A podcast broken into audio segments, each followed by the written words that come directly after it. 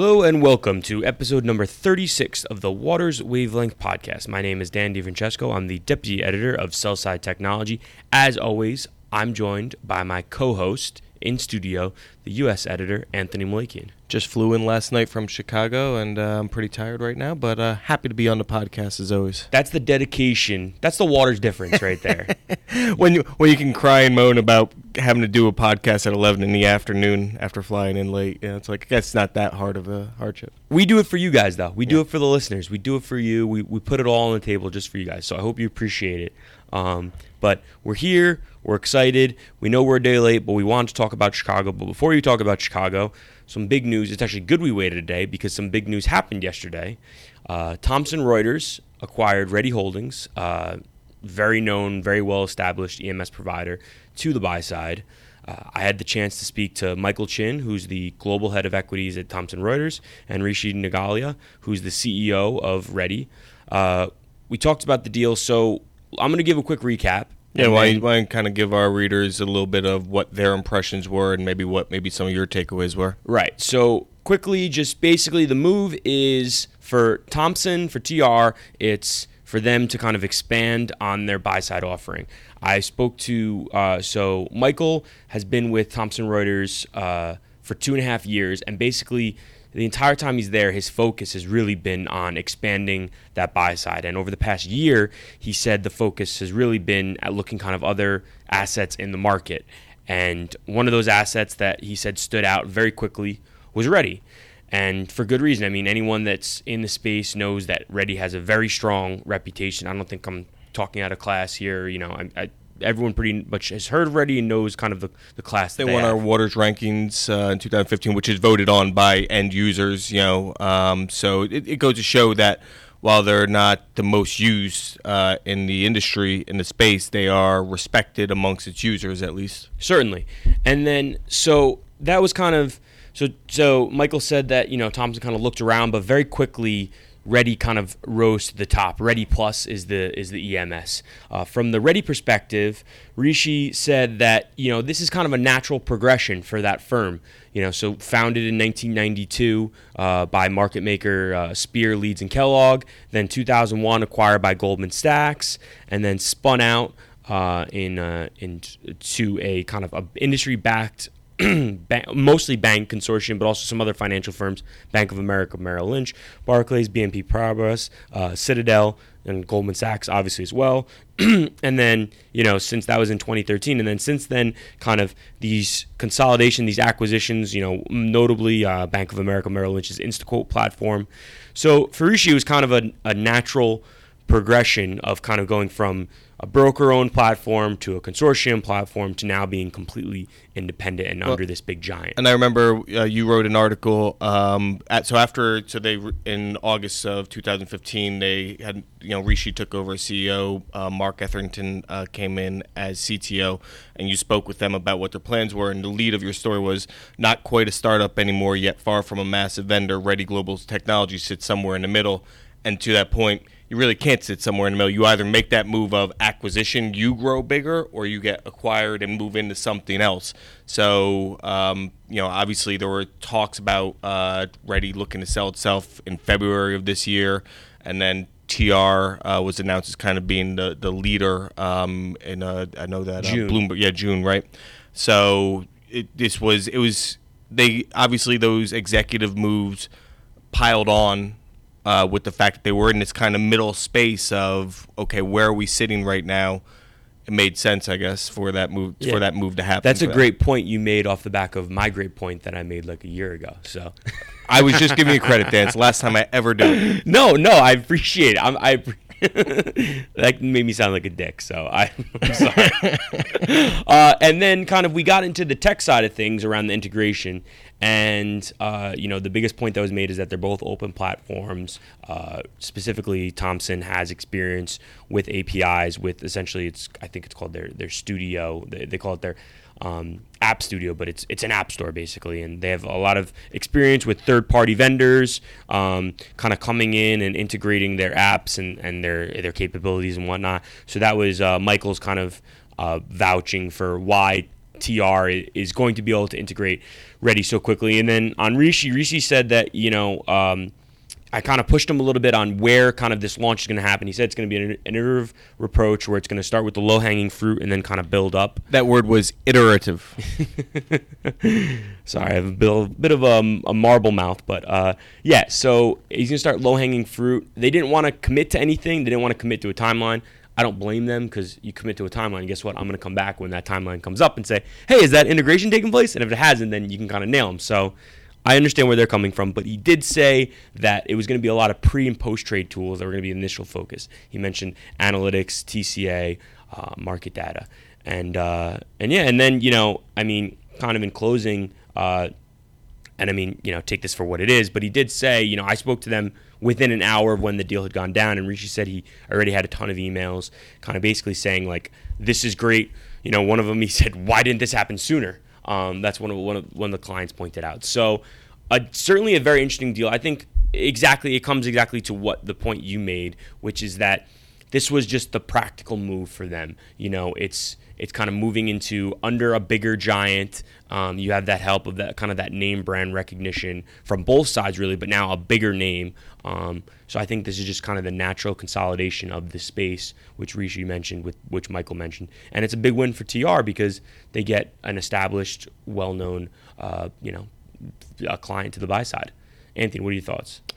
Well, I guess with anything, when it's going to be Thomson Reuters, obviously the the competition here is Bloomberg, right? Of course. So of course. The, you have Bloomberg's EMSX uh, platform in the MS space, and there are other big players. Uh, you have ITG, Instinet, um, you know who else? Uh, Charles River's out there, Fidessa, uh, FlexTrade. I know uh, you know has some traction there. Um, so basically, Redi like it was found itself in the middle. TR wasn't really competing on the buy side uh, with uh, Bloomberg's uh, EMSX. Quite frankly, uh, they just were far behind. Bloomberg kind of dominates space. They have over 6,000 uh, buy side and sell side firms.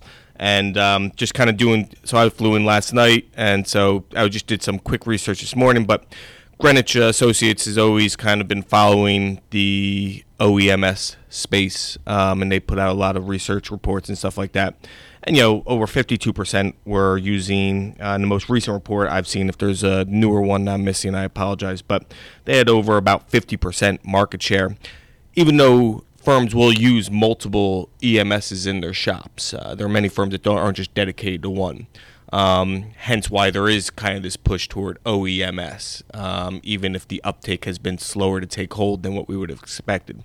Um, Bloomberg's always going to have this advantage because you know, you the the on the buy side, the Bloomberg terminal is so ubiquitous, and because you're paying such a lofty cost there, um, Bloomberg is able to offset some of the um, some of the uh, broker fees uh, for uh, receiving orders.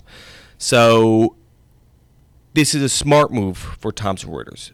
Redi's very well respected. Uh, its pedigree is impressive with Goldman backing uh, for years. Um, this is, you know, I've never heard any one of my sources have anything really bad to say about Redi. Um, feel free if you're out there and listening to this and you think I'm wrong. You know, yeah, we're always feel, interested feel to hear. To uh, yeah, no. um, but I've always liked dealing with them. They've always done some interesting. They've been an inventive, creative firm. So for TR wanting to get into space, Redi makes a lot of sense. Um, it will make sense for them to have another, you know, sort of acquisition, you know, to add in maybe a specific piece that Redi doesn't cover. You know, try and you know find another acquisition over the next six months to to a year, um, because it's still an uphill battle. Bloomberg still dominates, but this will be interesting to see how they take on with an ITG, with an Instinet. Um, you know, how does this kind of shake up that land space? And then the other thing I think for us that'll be interested interesting to hear is is anybody so Redi is well respected amongst its its users. Are any of them worried? I mean, obviously, Rishi's going to say, "Yeah, why didn't this happen Sure, earlier?" That's yep. just naturally what he's not going to be like. "Oh God, we were just put into a corner. My God, this was a terrible move." You know, that's not going to happen. So, I wonder if there's any sort of concerns because with these integrations, when you have uh, we've been seeing consolidation throughout the industry in all parts of the industry. Some huge, huge um, mergers over the past 18 months. Um, you know, the biggest question, biggest concern is when you have like a company like Redi, they get acquired by a behemoth. Does that intellectual talent that you have, that's always going to be the case, does, does the intellectual talent that liked working for a smaller targeted company, do they kind of just get left by the wayside, or are they allowed to continue to be, you know, autonomous? while just adding in the good things from TR that TR can provide? I think that'll be the question going forward. Yeah, and to note, this is a 100% acquisition, so it will be a wholly owned sub of TR, and they will consolidate offices. Rishi did mention that. So, you know, I think it's a great point. It really comes back to, you know, we did a big story on it, but the Advent SS&C deal. You know, the big concern there from a lot of the folks we spoke to was is the core of that tech team around that Advent, around the Geneva platform, are they going to jump ship now that they're part of this kind of behemoth? Yeah. Um, you know, a few years in, it seems like they're still doing very well because they keep winning our awards. We keep hearing good things about it. So it seems like the level of product has has maintained. But it's something to certainly keep your eye on. And like you said, it, it reminds me of when Goose Island Oh, was boy. bought by InBev. And everybody started freaking out, like, because they were worried that you know Goose Island, the IPA, the three one two, the Honkers, like it was all, and then the Bourbon County Stout. Like you were really worried that the quality was going to fall off.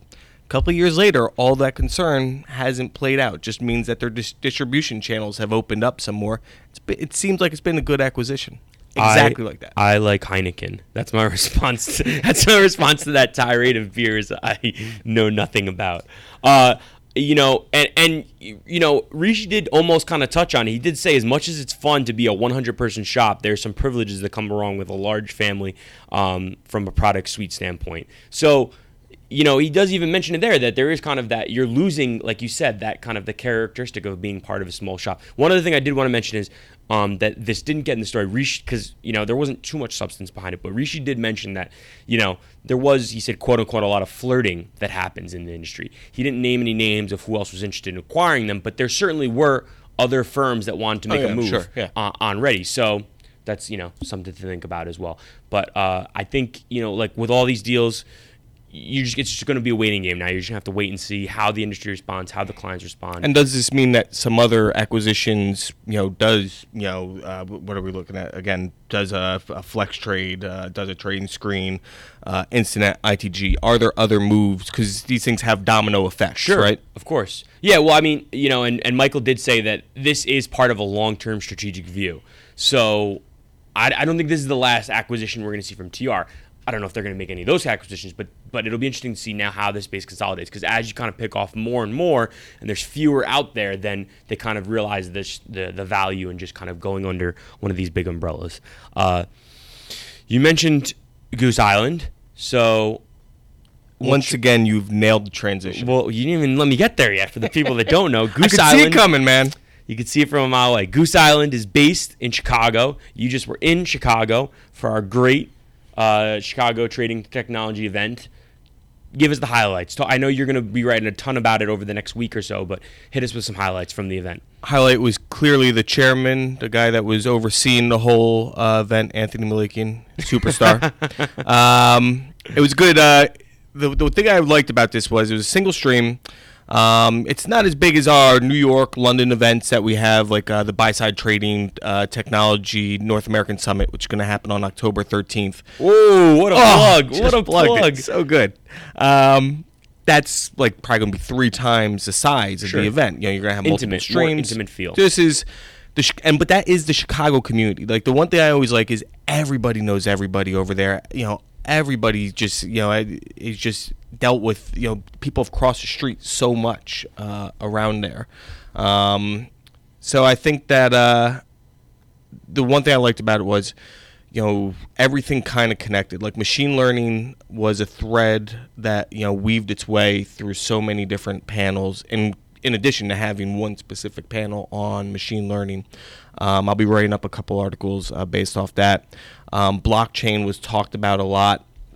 Um, bit of skepticism there, but you know you'd also expect. You know there were a lot of prop trading shops as you would expect in Right. um, Chicago, so they're obviously not going to be as on board. You know, Sure. they're not going to care as much about it. Sure. Um, uh, Blair Hull gave a great uh, keynote um, talking about market timing and uh, machine learning. Um, similar to what he talked about last year, but he kind of uh, added on as the strategy has grown.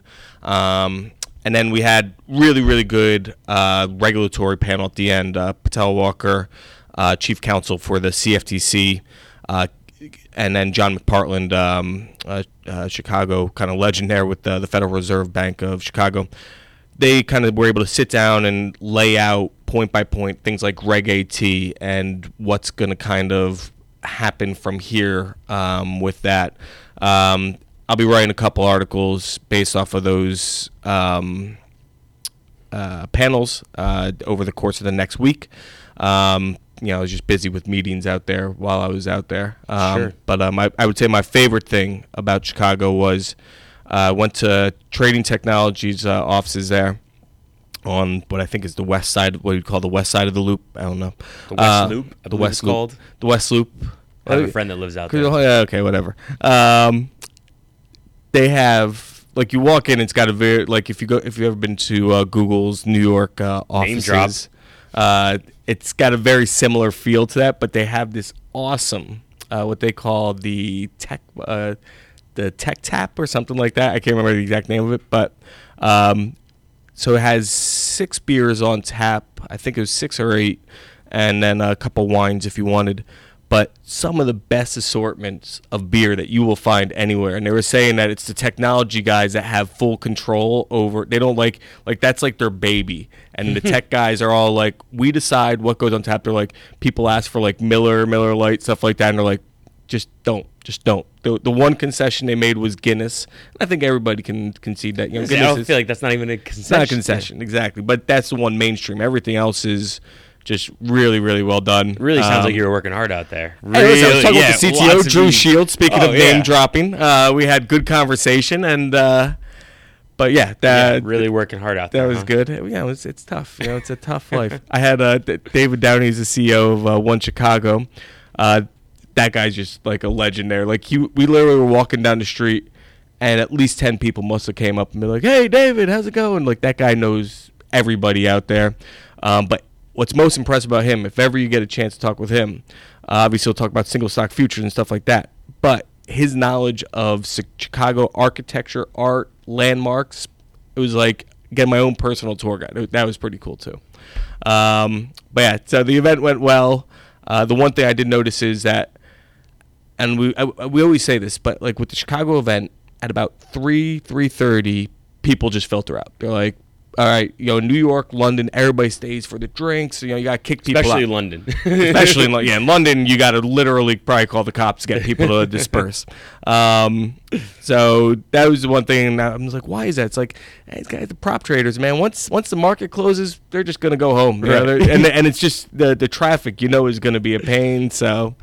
Um, so yeah, that was my, I guess, uh, takeaway from Chicago. A lot of articles will be coming out, though. Um, sorry not to have as much b- bigger details as far as specifics, but uh, hopefully you'll be checking. You, the listener, will be checking into some of the things that we put up over the next week. yeah, well, it's crazy. A lot of those HFT firms, it's like they they don't hold anything. So it's like we're out. We did our job. We're out. job. we're done. we're done. See ya. Uh, I actually did some traveling as my own of my own. Nothing as nearly as exciting as yours. Uh, I was in Boston for two days. Boston. Um, Boston, doing taking a couple meetings and and, and whatnot. Um, so I guess you know we can kind of transition here a little bit to a non-fintech to- topic. Um, travel just in general because I had an interesting situation. So, uh, long story short, we had I had meetings Tuesday outside of Boston and meetings inside of Boston on Wednesday, and uh, I haven't even told you this story, so this is exciting. This is like a learn on the your own edge of my adventure. So on Wednesday, we were supposed to have a meeting. We had a meeting um, in the um, late afternoon, late late morning, and then a lunch meeting, and then we were supposed to have a meeting in the afternoon, and then fly out. Uh, well, lo and behold, the meeting in the afternoon gets canceled. So we're done with lunch, and my flight's not until six o'clock at night. So I we decided let's go to the airport and see if we can move our flight. So I was flying American, and anyone that's flown American to Boston knows there's hourly shuttles. So get there and uh, I say, "Can I change my flight?" Very nice woman. She goes, "Absolutely, we can change it, but it's going to cost you seventy five dollars." Yeah, and that always sets me off. Yeah. So it's kind of it's an interesting dilemma because you look at it. So I was there at about two fifteen. My flight leaves at six. Right. They could have got me on a flight on. They could have got me on a flight at three. Seventy five dollars. So it's really like how much is your time worth? Because I could have. And how much are you going to spend at the bar waiting for that flight? Right. So I've played this game a couple times, and if you've listened before, the same thing happened to me in Toronto, where I had just a morning meeting. I had no afternoon meetings. My flight wasn't until night, and lo and behold, the people in Canada, very nice, let me flew, let me change my flight for free. I think that's with Delta though, not with American, and ended up flying first class. um, long kind of. I've explained that story before. Listen to an old uh, an old episode. You listen, but it's kind of I, I get well what what would you have done in that situation um for me i'm not going to give 70 I, i'm going to give my money to the bartender and go and just relax i actually i'm i'm a weirdo i actually get to the airport very early all the time i actually like to saddle up at the bar do some work at the bar you know and just relax um, I hate to feel rushed getting onto a plane. I dig that. I dig that. Um, that. But also, I feel that you just made a horrible mistake overall by flying. Amtrak Acela Express to Boston is the best thing in the whole world. I love that trip. Get my Goose Island, sit down in business class. Just it's I, I, I love it. I tend to agree with you. It wasn't my choice uh, whether to fly or not. Apparently, it was cheaper to fly this time than take the train. And also, we had a rental car, which was easier to pick up at the airport. So there were kind of a lot of moving pieces where flying just seemed to be easier. But um, I did end up paying the seventy-five dollars a little frustrated.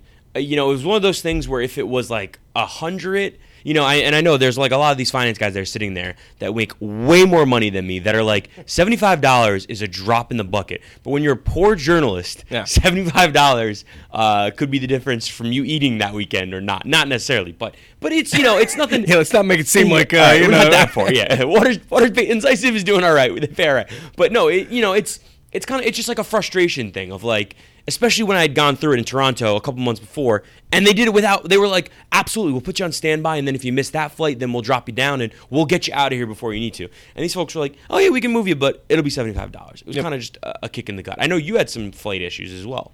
Uh, leaving that well, so it was just weather. I you know I was flying Delta and Delta out of LaGuardia. If you're flying to Washington or Chicago they have this separate so they're i guess terminal a or one or whatever the hell it is i've never used it for but just drove right up parked in front. It's just like it's only for those express, you know, just you know those here we're just trans uh, what do you, whatever you call it uh, commuter flights to Washington, Chicago, and I just walked up. Was the only person at the security line walked right in. It's a small little room. It was great, um, but of course because of the weather, you know, the flight just kept on getting pushed back, pushed back, pushed back, which meant that I missed. I, I had tickets to the Chicago Cubs Cincinnati game Gut on punch. Monday.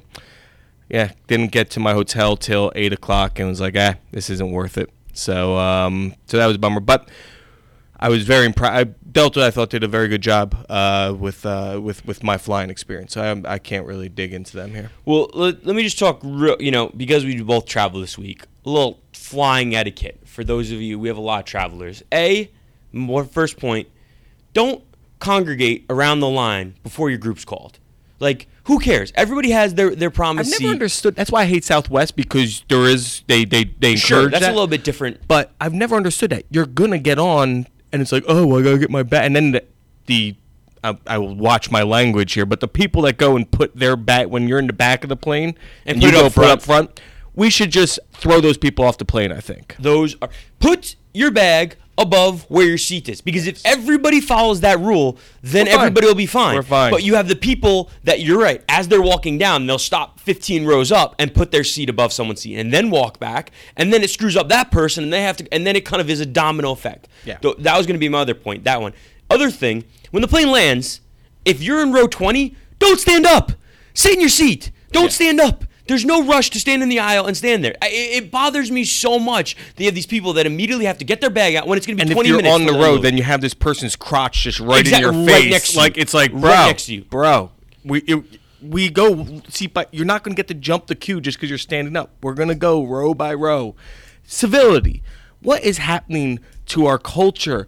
Civility is being lost and we need to take it back and i think that we start hurting people that put their bags up front or that stand up they stand up you hit them right in the crotch boom You do that enough times, people will stop standing up too early. Ooh, that's a great. I love that idea. I love that idea. I saw. I fully endorse that idea. Other idea, and this is gonna be controversial. Don't put your seat back. Seat stays up full rate the entire flight. Okay. Depends on the flight, right? Well- what if you're flying? uh, If it's a long flight, I, I agree. Chicago, Boston, Washington. You know, yeah. You, there's no reason. Just you know, if you want to put it back a hair, just so you're not Well- perfectly vertical, okay. I'm cool dropping it a little bit. I'm cool going a little bit. Never go full back. Yeah. Unless if there's no one behind you, then obviously it Oh, doesn't yeah, matter. whatever you want. But never go full back. And I know this is controversial because they're going to say, "Well, you should put your seat back," and then it's. I understand it's domino, but I am. Uh, you know, socially, I feel bad putting my seat back. I don't know why, because uh, so so then I'm stuck sitting there. The example when I was flying from Denver ho- from Denver back home, two elderly couple in front of him. Two seconds into the flight, both crank it all the way back. You know, I'm a bigger guy. I'm flying economy, so it's right up on my knee. I was trying to do some work. And that's shout the out thing, to you can't- shout out to my boss. Yeah. Can't do anything. Yeah. Because I'm kind of have my like laptop like turned up. And then what was even worse was they brought it up. And then they drop it back down. Oh, you and can't then they do brought that. it up. No, no, So you- every you 20 make your minutes, decision there. they were I mean, going that's- up yeah. and back and up and back. So I'm anti drop your seat. I know that they actually sell a thing that you can put on seats that don't allow them to recline, and people have gotten in fights over, which I think is hilarious.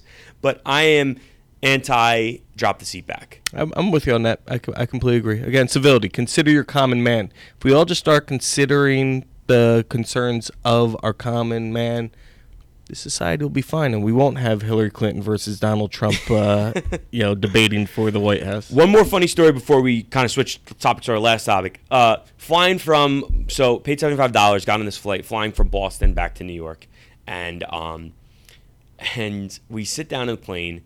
Uh, it, uh, it was maybe a little bit cold. I don't know. I'm always I always run hot. I'm big and I'm hairy, so I'm always hot. But uh, I hear a girl a couple seats up from me, woman a couple seats up from me, uh, ask the flight attendant, "Oh, uh, can I can I get a blanket?"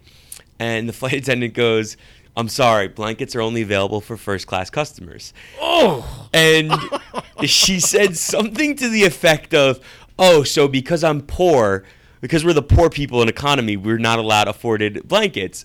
And you know, he and it's a commuter flight too. The first class isn't real first class. W- right. Well, okay. So so I so she got pretty nasty and she pulled the old. Can I please speak to another flight attendant?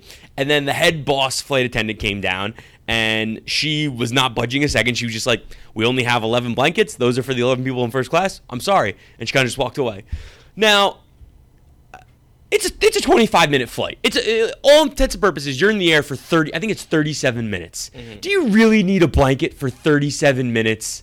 You know, it, it's the you know, it's one thing if, if we were flying to Dubai and she was like, I really need a blanket. It's a thirty. Suck it up for thirty seven minutes. Like, and those blankets are nasty too. Why would you even want them? I would agree that the blankets are nasty, but still, again, you know, treat our fellow. You know, if, if you have a spare blanket, yeah, just be like, come on, man, no, eh, you know, no, no. It's no, because I, I I feel the same way about going. Like, I won't go to the bathroom in the front by first class. I only go to the bathroom in the back because. Listen, those people paid for first class tickets. They don't want economy riffraff coming up into their bathroom. but I see these people that get up and just walk right up to.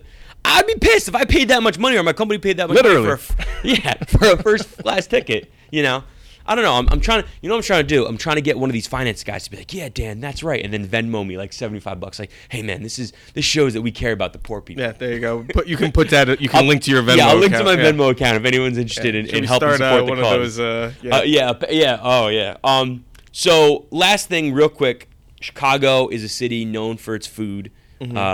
I love food. Did you get any good meals? Any? Give us a story of a good dinner, maybe, or a lunch that you had while you were there.